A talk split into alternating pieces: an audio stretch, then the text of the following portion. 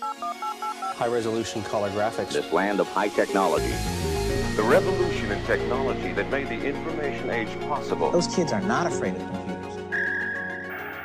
Welcome to This Week in Retro for the week of January 25th. Coming up on today's show, A Frankenstein N64 controller, the Amiga 2200 caught on camera, a new C64 RPG, and Turbo Sprint. all this and more on This Week in Retro. Up to date news. For out of date tech. Now, before we get started, John, with our first story, I think we should probably let the listeners know that um, we've also got a video version now on YouTube of This Week in Retro. We've had the audio version of the show uh, since the beginning, but now we've got cameras, lighting, we've, we've got a real show. It almost is starting to look professional, John. And uh, we've also got on board a fantastic video producer by the name of Duncan Stiles, who's overlaying some graphics and video over our ugly mugs. So you can see what we're talking about as we go. So thank you so much for coming on board, Duncan. Of course, if you want to listen to the audio version of the show, that will continue forever. That's not going to change, and you won't miss anything. I think if there's ever a point where we actually have um, anything to hold up and show here, we'll always give a, an audio description. It won't happen often, and you won't miss out. So, um, if you're curious about uh, what something looks like, uh, uh, you know, when you're listening to us in the car, then do check the YouTube version and uh, satiate your curiosity. All right, on to the first story then, John. All right, Neil. Neil, we've covered some weird and wacky stuff on this show before, but I think this week's entry may take the cake. Recall in your mind, Neil, if you will, the Nintendo 64 controller. Uh, when this thing launched in 1996 or 1997, depending on where you live, uh, it sported one of the strangest controller designs of all time. Uh, I've always thought of it as a kind of reverse trident, you know, a three pronged pitchfork that allowed the player to grasp the left side of the stick to use the cross shaped D pad, or for modern 3D games like uh, Super Mario 64, uh, players could wrap their hand around the middle protuberance for the analog stick. Remember, this is before the DualShock, and it's really more than a decade since an analog stick had graced the console scene, so the rules weren't really set in stone yet about what controllers should look like. Neil, what were your initial thoughts when you saw the N64 controller for yourself back in the day? Uh, my initial thoughts I remember when I first saw a picture of it, I thought, great, an analog stick. As a PC gamer, I was familiar with the advantages that that would bring, and I was a pretty early adopter of the N64. I went out and got one as soon as I had the money to afford one. It, was- it was very early days in the release, in the UK at least. It had been out for over a year elsewhere. And if there was ever a game that was made for a controller, it was Mario 64. That's the game that I got with the system. They were just great. They just went together so perfectly. And I think that also applied to most of Nintendo's first party titles for the platform. I remember games like Wave Race being really great with that controller. And um, Ocarina of Time, I got on really well with. And a little later, I got the Rumble Pack. Do you remember that used to slot in Oh, to yeah. give you a nice bit of extra feedback? That was a cool add on, especially with GoldenEye. Yeah, it And, doubled as um, a it doubled as a memory card too, I believe, didn't it? Is that right? I can't remember now. I really can't. I think I, maybe that- there were some that were discrete rumble only, and then there were some that combined both of them. But I remember everything just fitting into the top of the controller in a really neat way. Yeah, yeah, and it didn't it didn't unbalance it or anything like that. It, it felt good even with the rumble pack in there. But um, you know, I, I think the best testimonial for the controller that I can provide really is something I've mentioned on the show before. Is just how into the game GoldenEye my, my dad was. He, he wasn't a gamer. He got massively into it. I, I played through GoldenEye, and I've got to say that I had no problems with precision. It's a game that needed a good element of precision to get those headshots, especially when you had multiple enemies coming in at the same time. And he managed to play through GoldenEye on every difficulty level using that controller, all the way through to the hardest level. So I think that Wow. tells you something about it. That as a non-gamer, he could pick up that controller and he could play through that. So um, I know that this controller gets a lot of flack because controller design has moved on so much since then. And I do struggle a little bit when I pick up an original N64 controller now, but give me enough time and I think I'd be okay with it again. Uh, So I, I'm not a hater, John. I'm not a hater. I'm willing to cut this some slack. Well, as weird as that controller looks, uh, from just from a looks perspective, things are about to get a lot weirder. Uh, there's a YouTuber named Stop Skeletons from Fighting, and he has uncovered Get ready for this, Neil. A dual analog version of the controller with four count them four handles. So so picture in your mind the handles on the outside which still give you control over the d-pad and the face buttons but the inside two sticks both sport the same analog sticks and rear trigger okay? Now before before we go any further i should say this is a 100% custom job the controller was never commercially released. Somebody somebody made this thing but it, it, it, looks pretty good. A, a, cut and shut, I think we call it yeah. in the car industry. yeah, yeah, it does look like it's been to a chop shop. That's that's true. So why would you want this? Uh, well, it, it turns out that there were several games that actually gave you the option to use two analog sticks on the N64, which I totally didn't know. Uh, GoldenEye, your beloved GoldenEye, gave you a two analog stick solution. Uh, Star Wars Episode One Pod Racer, and uh, one of your favorite franchises, Neil, Robotron. Its N64 version, Robotron 3D, also had this control option. Now, for your normal folk, uh, this alternative control style was accomplished by just plugging in two controllers and placing them in either hand. But I've got to admit, there's something really cool and just a little bit disturbing to me about seeing a dual analog N64 stick. I know there's a lot of people that like to hate on the N64 controller. They say that the yellow C buttons are too small. They say the analog stick isn't accurate enough and so on. But as far as actual comfort goes, as far as the way that the, the controller sits in your hand, I think that for the time when it was released, it was actually the most comfortable controller on the market. Uh, it seemed to be made for more adult hands than what we'd seen, you know, in the past in terms of controllers just being a little bit tiny. So, Neil, in terms of controller ergonomics, I want to know what you think. What are what are some of your highlights and lowlights over the years? Yeah, I agree with you. It, it, wasn't an uncomfortable controller to use. I'm trying to remember now. You know, there was all the talk when the Xbox came out about how we had the Duke controller, and it was huge, slightly bigger over here mm-hmm. for us than it was over in Japan. The N64 mm-hmm. controller, as far as I remember, it was the same size in all regions, wasn't it? I don't. I yes, don't it was. It was it being different. Yeah, yeah. But for my man-sized hands at the time, it was it was absolutely fine, very comfortable. But um, in the early days, it wasn't about if a controller was comfortable for me. It, it, wasn't about the ergonomics at all. It was about how long it would actually survive. Mm. so uh, after breaking far too many quick-shot turbos on my Amstrad, I switched to joysticks like the Konix Navigator. I don't know if you've seen that one. Is that um, is that similar to the Konix Speed King or the similar, Epyx XJ5000 yeah. as we got it in the United States? Exactly. So the Speed King sits flat in your hand, but the Konix mm-hmm. Navigator has um, a handle. It's more like okay. holding a pistol, but you still have the little joystick on the top. So mm. you had a, a, fire button on your trigger finger and then a, a, really short throw stick on the top, which you operated with your other hand. And um, that was a good choice for me because it was really hard to break that short throw stick. so. Uh, maybe that's why I didn't have a problem with the N64 controller because it's it's kind of similar with that. You know, you hold the the grip in the middle with that. The, there was the analog trigger button on the N64 controller as well. Right, I don't know, right. I don't know, maybe. It, but if I had to pick a highlight, I'd go with my old Saitek X45 HOTAS controller. That's hands on throttle and stick, um, which was a, a flight stick and throttle, which I loved using when I had a lot more spare time than I do now for flight sims because they're very time intensive games to play and the low light was probably something called the freewheel steering wheel by Logic 3.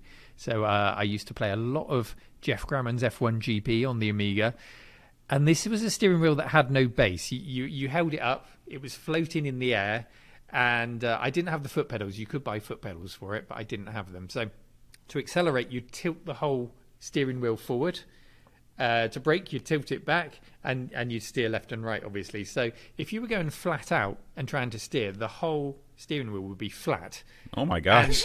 it, it was just like driving a bus, you know? it completely yeah, yeah. ruined the illusion of being a Formula One driver. There, there's not too uh, there's not too many F1 drivers with that bus, you know, steering wheel.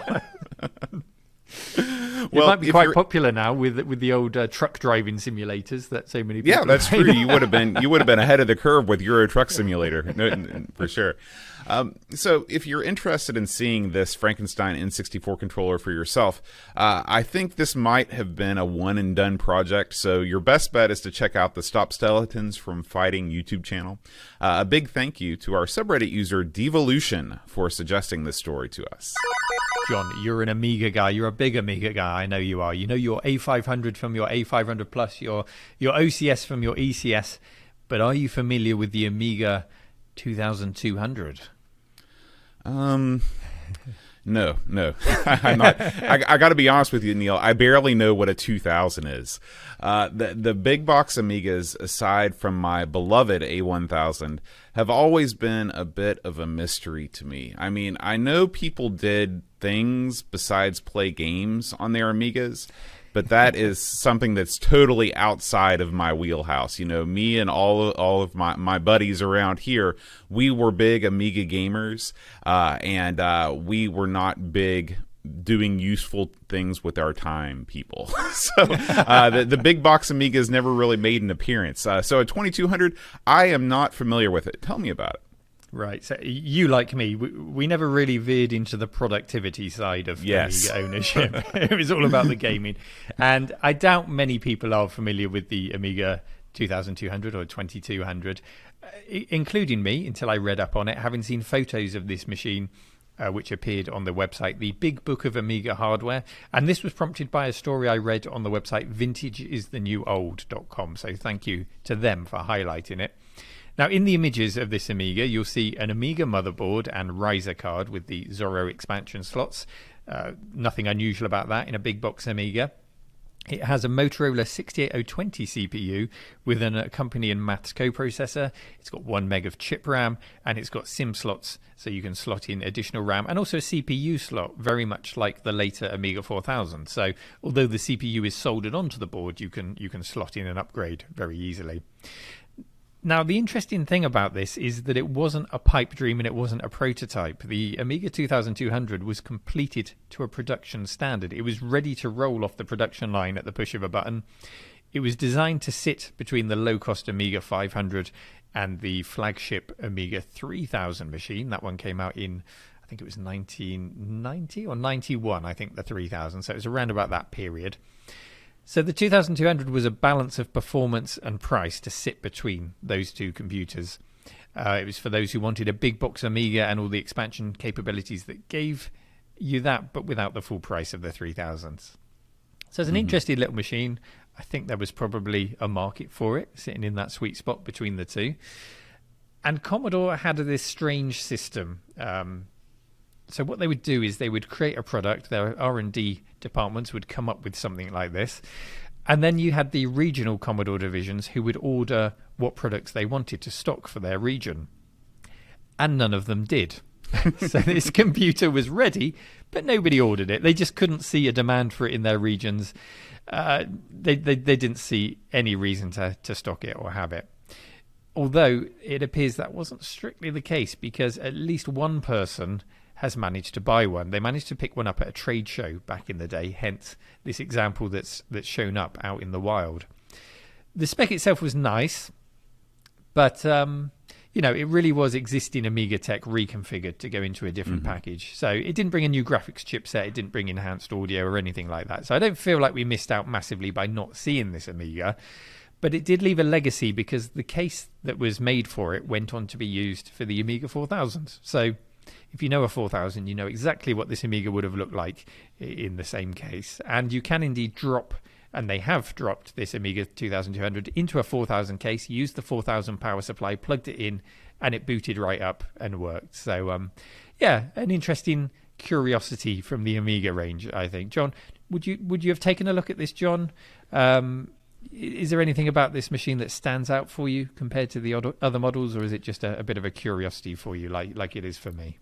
Well, I, I do have to say I love this story because the fact that they actually made a couple of these just to kind of sell at trade shows to gauge interest is something that you never see a you know computer company these days do. This was really the wild west days of you know computers being put together and, and, and sold without any kind of market research or any kind of you know spinning up manufacturing. I'm not even sure what the logistics are like of making you know a couple of these things just to kind of sell around. And I wonder if they did make more of these that are uh, that, that ended up getting destroyed or like you said repurposed for 4000. So that that maybe that's a story for another time when somebody figures that out. But the whole thing, the whole kind of concept of making a uh, you know a third Amiga line that is a balance of price and performance, it reminds me of what Apple did. Not not today's Apple, but the Apple of the early to mid '90s. Uh, as you know from your recent video, Neil, uh, Apple was doing everything it could during that time period to stay afloat uh, during those rough years, including releasing a dizzying array of computers. Not even counting the clones. I'm talking about this is before the clone days, they had a million different models, and they all had different. There were different product lines. There was the Performa line, the LC line, and they were all more or less the same thing. They were all 68,000 processors. They just had different RAM and CPU configurations. Uh, this is always a horrible idea from a business perspective, and it's kind of like what the 2200 is. You know, if this had come out in in mass, all it would have done was made the consumer decision more difficult.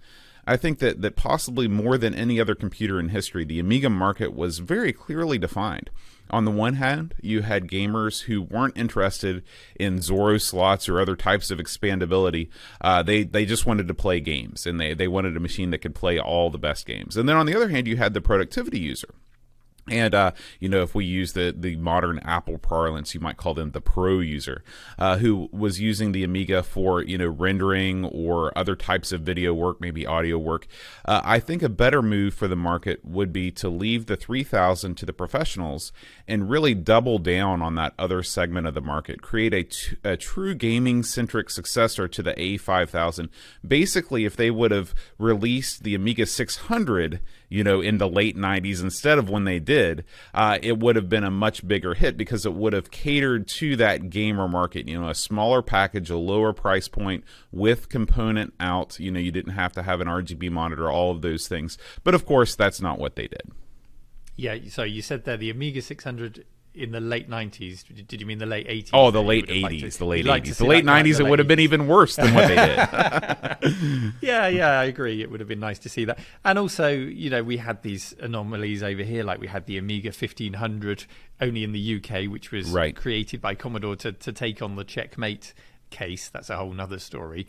So you could have very easily picked up that or an Amiga 2000 and chucked in an accelerator for a pretty good price by the early 90s um, and, and, achieved exactly the same thing as the Amiga 2200, albeit in a slightly larger case. So I'm not surprised that, that it wasn't bought up, but um, you know, if you want to take a look at it for no other reason than to expand your knowledge on the Amiga range and to add the 2200 to your mental Rolodex for uh, future pub quizzes, then you'll find the link in the show notes. Now, Neil, as we all know, there are as many definitions of the role playing game genre as there are stars in the sky. Uh, to some people, the genre is typified by first person stat grinding dungeon crawlers like Wizardry or The Bard's Tale. Uh, other people will always associate the genre with uh, the epic adventures of rune translation found in the Ultima games. And there are also those out there who think that Zelda games are RPGs, but those people are clearly out of their minds. Uh, for me personally, role playing games are completely intertwined with the classic Dragon Quest and Final Fantasy series released by Enix and Square in the 80s and 90s before they merged to become the ultimate JRPG Voltron Square Enix.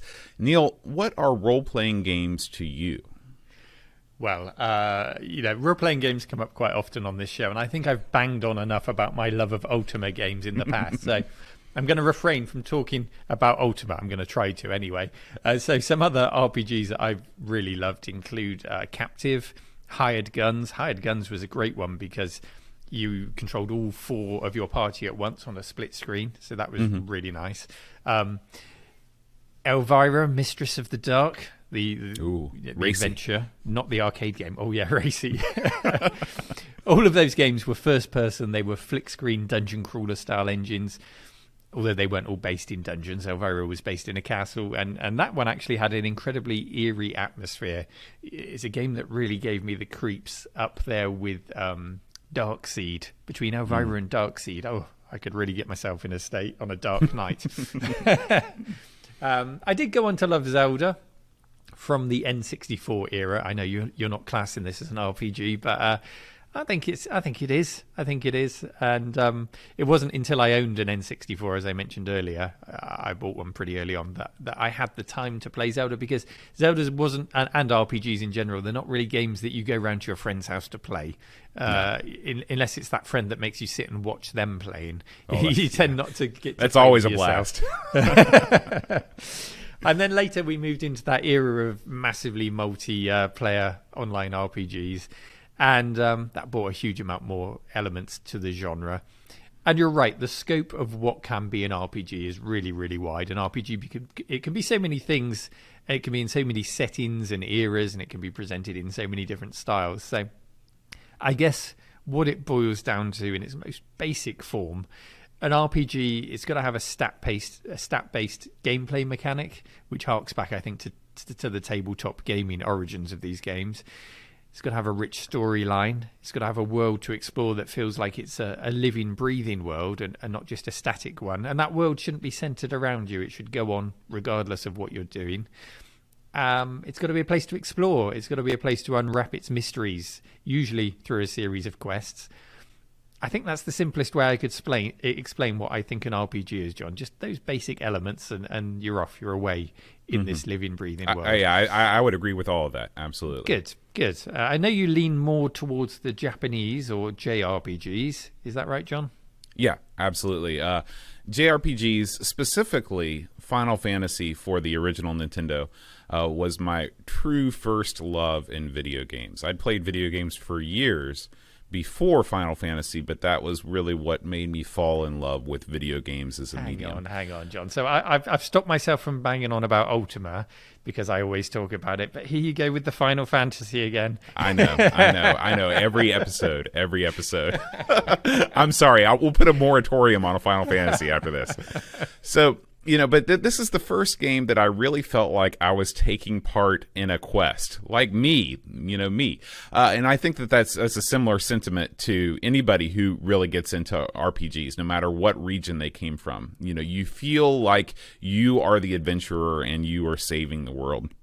Um, in a good role playing game, the world is fleshed out in such a way that you you, di- you didn't find really in any other genre of that time. You know, when I was playing Super Mario Brothers, I wasn't really thinking about well, you know, what's what's Princess Toadstool doing when she's just waiting around for me to rescue her the whole time. The, the world isn't really explained in that kind of a way. Um, another thing that pulled me into Final Fantasy, and also, and this goes for every JRPG, is the music. Uh, up until this point, I hadn't really paid attention to the music in games because it was not, you know, either non-existent on the the Atari computer or very rudimentary in, in some of the, the you know the early Nintendo games. But on Final Fantasy, there were 21 21 fully realized tunes. That's pretty incredible for a game released in 1987. Uh, so that that that was really really impressive to me. Um, but you know, one of the defining features of Japanese role playing games is that they tended to only play on one side of the fence. You could only really find them on consoles. Now that wasn't that wasn't reciprocal. Uh, there were uh, there were lots of ports over to the consoles from computers. Uh, some Western RPGs like Ultima three, four, and five all got uh, NES releases. The Bard's Tale made it over to the NES, but uh, the classic 8-bit computers like the C64 uh, didn't get much JRPG action. Well, that is about to change, Neil. I'm happy to say. Uh, as indie retro computer development continues to mature, things are finally changing. Uh, Sarah Jane Avery, an ex Sega developer and also, I believe, from Core Designs, is currently working on a new Commodore 64 game called The Briley Witch Chronicles that are based on the series of novels that she's written of the same title. Uh, she's released a half hour gameplay demo of this game, and I've got to say, it really looks impressive to a JRPG fan like I am. Um, all of the hallmarks of why I love this genre are here. You've got fantastic music.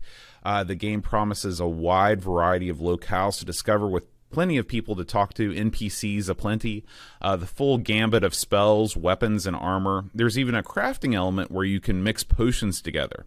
So, um, just like Final Fantasy or Dragon Quest, the exploration is done from a top down perspective. And when you shift into battle mode, you go into that familiar side on look of classic Final Fantasy games where the, the battles uh, play out with turn based attacks. So, Neil, I know this isn't the type of role playing game that you grew up with, but are you willing to give this particular spin on it a try since it's coming out for the C64?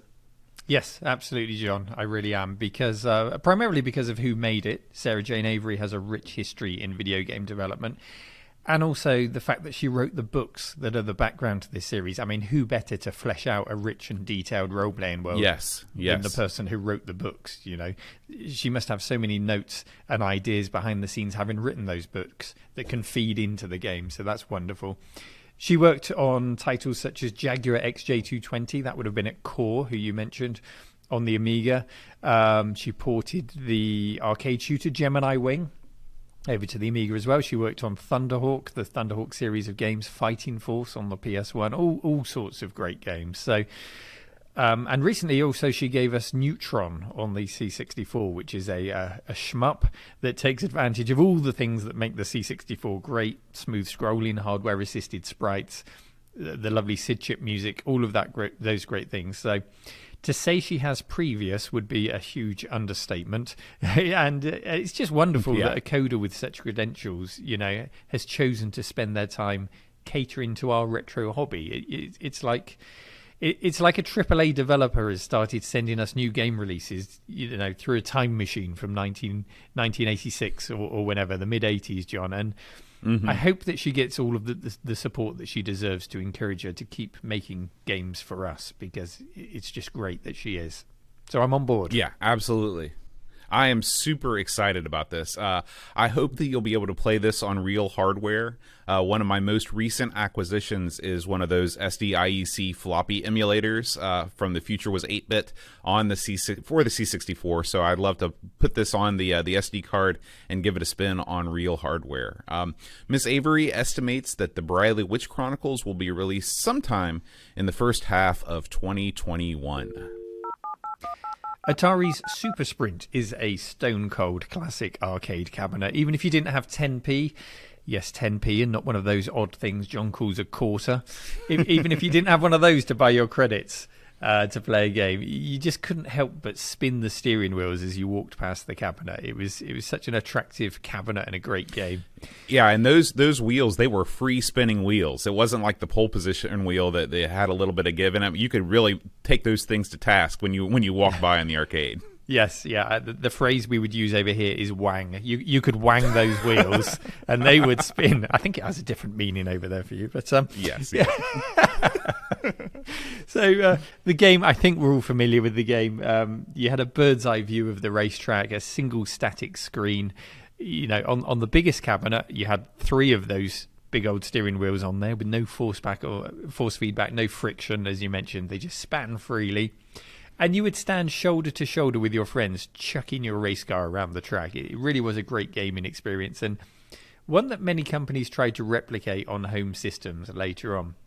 Um, and I think there was an earlier game, earlier game which was just called Sprint, which was a very basic affair in the seventies, just very yeah. black and white dots. It was black like and the, white, right? Like the Pong of racing games. So, mm-hmm. you know, Super Sprint evolved from that game.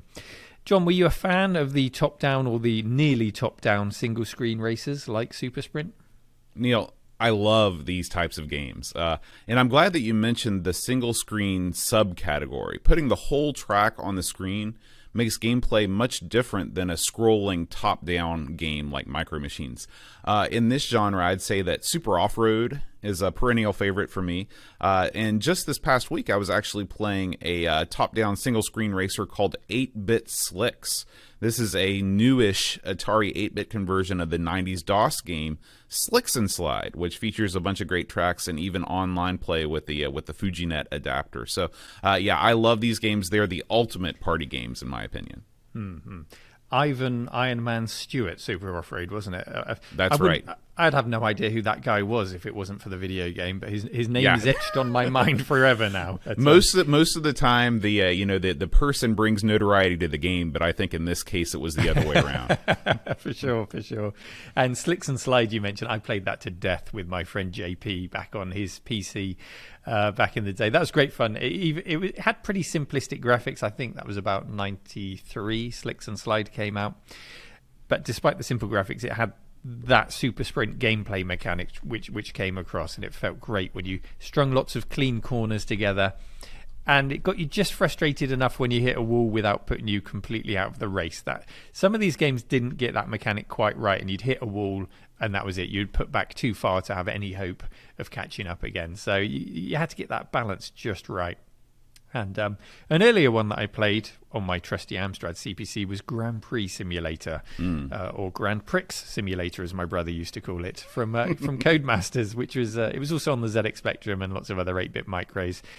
I don't know if you've covered this one on your show before, John. Have you have you covered Grand Prix Simulator? We haven't we haven't done this one on our Sinclair. I did play BMX Simulator uh, the other right. day though, and and that I, I, imagine it's a very similar title, just with a different mode of transportation. Very similar, and I'll tell you why because um, beside uh, aside from being a pretty fun game to play, and it was multiplayer, so it captured that super sprint feel. It was released on the home micros before a licensed version of Super Sprint had made it to market. Super Sprint hitting the arcades in 1986. So uh, we're talking a little bit after that. And um, it was Activision who tried to sue Codemasters because they had the license to port Atari Super Sprint for the home. However, Codemasters got away scot free from this attempt to sue them because of that game that you just mentioned, BMX Simulator. Oh, wow. yeah, yeah. So they were able to point at that and say, well, we made this game, it's exactly the same. We just swapped the bicycles for, for Formula One cars. What are you going to do about it? and of course they got away with it. So um, yeah, yeah. Uh, clearly, clearly, BMX Simulator was inspired by the, by Super Sprint and those type games. Um, mm-hmm. We also had Badlands. Do you remember Badlands? Was... I never played Badlands before. That sounds, oh, okay. sounds fantastic. It's it's sort of Super Sprint in a dystopian Mad Max style wasteland. Okay. it's good fun. It's good fun. But um, yeah, Codemasters went away laughing into the sunset, having got away with that. And do you know what they did next? They sued alternative software for making a racing game like theirs. so, uh, live and let live, Codemasters. Codemasters well never afraid from the legislation through their whole their whole history. Yeah, yeah, exactly. So, uh, but why are we talking about these games? Well, um, it's because the Amiga, another Amiga story, John. This is a good week this week. It's getting a, a new port of Super Sprint from developer Graham Carey, who was also responsible for the recent Amiga port of Rygar. Graham has more than demonstrated his talents for creating these ports, which he makes available digitally but also in some wonderfully high quality boxed editions. And I do have my own copy of a boxed edition here. If you're listening, I'm not holding it up because I don't have it at the desk here, but I can I can assure you no expense has been spared on the packaging. It really is a lovely thing to own. Now, the Amiga did get a port of Super Sprint in 1992, but what Graham tends to do when he ports games to the Amiga is he, he ports them to the Amiga 1200. So we do mm. get to enjoy a little bit more power. We get that wider color palette, although I imagine the color palette of Super Sprint was pretty limited back in the day. Mm-hmm. Uh, but a wider palette available to him than the A500 games.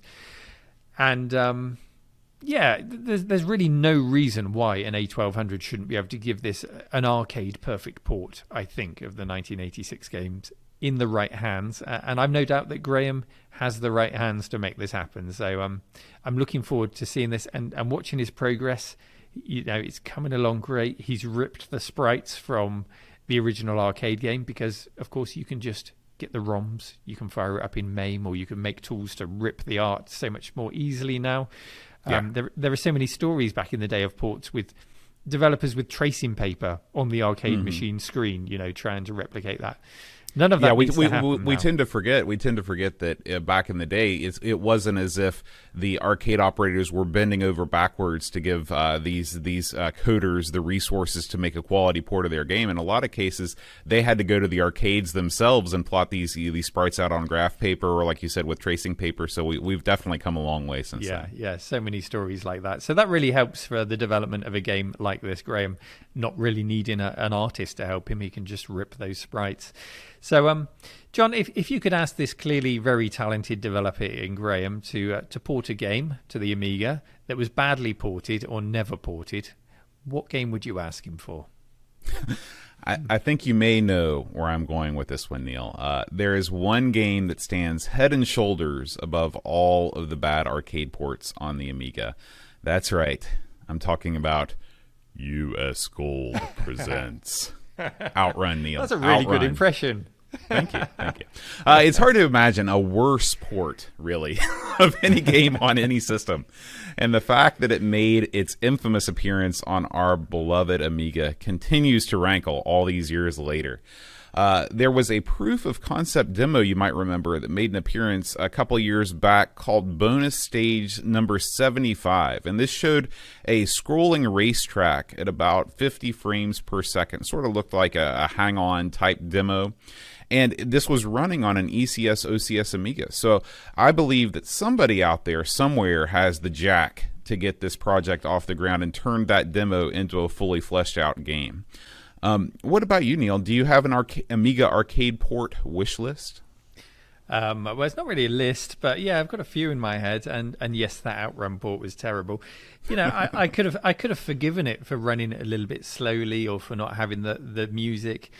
But if you play this game, this Outrun port on the Amiga, the perspective isn't even right. It's, it's Yeah. not even at the right angle. It's a totally different game. We could talk all day And about eh, it- it. I- the, the worst the worst offense is the fact that the the picture on the back of the box, you know, that, that is supposed to show you the game, it does come from the game. It's the title screen of the game, but then the actual in-game engine is totally different and Yeah. just horrible. Yeah, the title screen is just a screenshot of the arcade, and then, and then it goes into a completely different game. Terrible. They knew what they were doing at US Gold. They and, did. Uh, yeah, but there is also other options to, to play it on the Amiga. There's the Cannonball engine, so Mm-hmm. you can play Outrun on the Amiga with that, but it needs some serious power. We're talking an 060 or a Vampire to enjoy Right. that port on the Amiga. So I'm interested to see uh, that one that you mentioned. What was it called there? The um, Bonus stage number 75. Right, I'm going to look that up after the show because I've not seen that one myself. But um, yeah, one game that I tweeted about a while back, which I'd love to see um, ported better on the Amiga, is Rolling Thunder, which is a, a really highly stylized side-scrolling game. It's got really nice comic book characters in it. It's one of those games that it just feels cool to play. You know, you feel cooler standing there playing Yeah, on it. the, the Rolling Thunder is one of my favorite games. I love it. Oh, it is okay, okay. And have you played the Amiga port? No, we haven't Right. covered that on Amigos yet. I'm surprised, actually. Oh, I, I'd like to see that episode because uh, on the Amiga port, in my opinion, it just it loses all of its charm. It's squashed down and presented in this tiny window. It seems to have far fewer frames of animation than the arcade, which is understandable, but it just loses the flow and it loses the charm that comes with that comic book animation. Right. Just doesn't sit right with me. And um, I'd love to see that game done some justice on the Amiga, but Graham himself, uh, the developer of this new uh, Super Sprint port, he popped up in my tweet replies and said, "You know what?" He said, "Yes, it's bad, but there are technical reasons behind the mechanics of Rolling Thunder um, that prevent it from working on the Amiga." In ways far beyond the graphical presentation. And he says it would be very tricky to pull it off. I think it's to do with the way the characters can go um, you've got the different platforms that you can jump up on, and then he used the phrase "behind the fence." So I think that's going into the doors, yeah. the the different um, bits of scenery that appear in front of the character. I That don't makes sense. I can see that. But yeah, to him there are technical reasons why it couldn't be done better, and it was done on an Amiga 500 with half a meg of RAM, so a stock Amiga 500. So tricky. Perhaps you know I'd love to see him pull off one of his Amiga 1200 ports of it, perhaps to really do it justice. But um, if Graham says it's tricky, then it's tricky. I'm not in a position to argue. so if you'd like to find out more about this new Super Sprint port, uh, I think it's called Turbo Sprint um, for the Amiga, then check out the show notes and hopefully, who knows, maybe we can get together and enjoy a three player battle here on the racetrack. Thanks for listening to This Week in Retro. Join our show subreddit to contribute your favourite news stories. And if you really enjoy our show, then visit ko-fi.com forward slash This Week in Retro. That's ko-fi.com forward slash This Week in Retro to put a tip in the jar.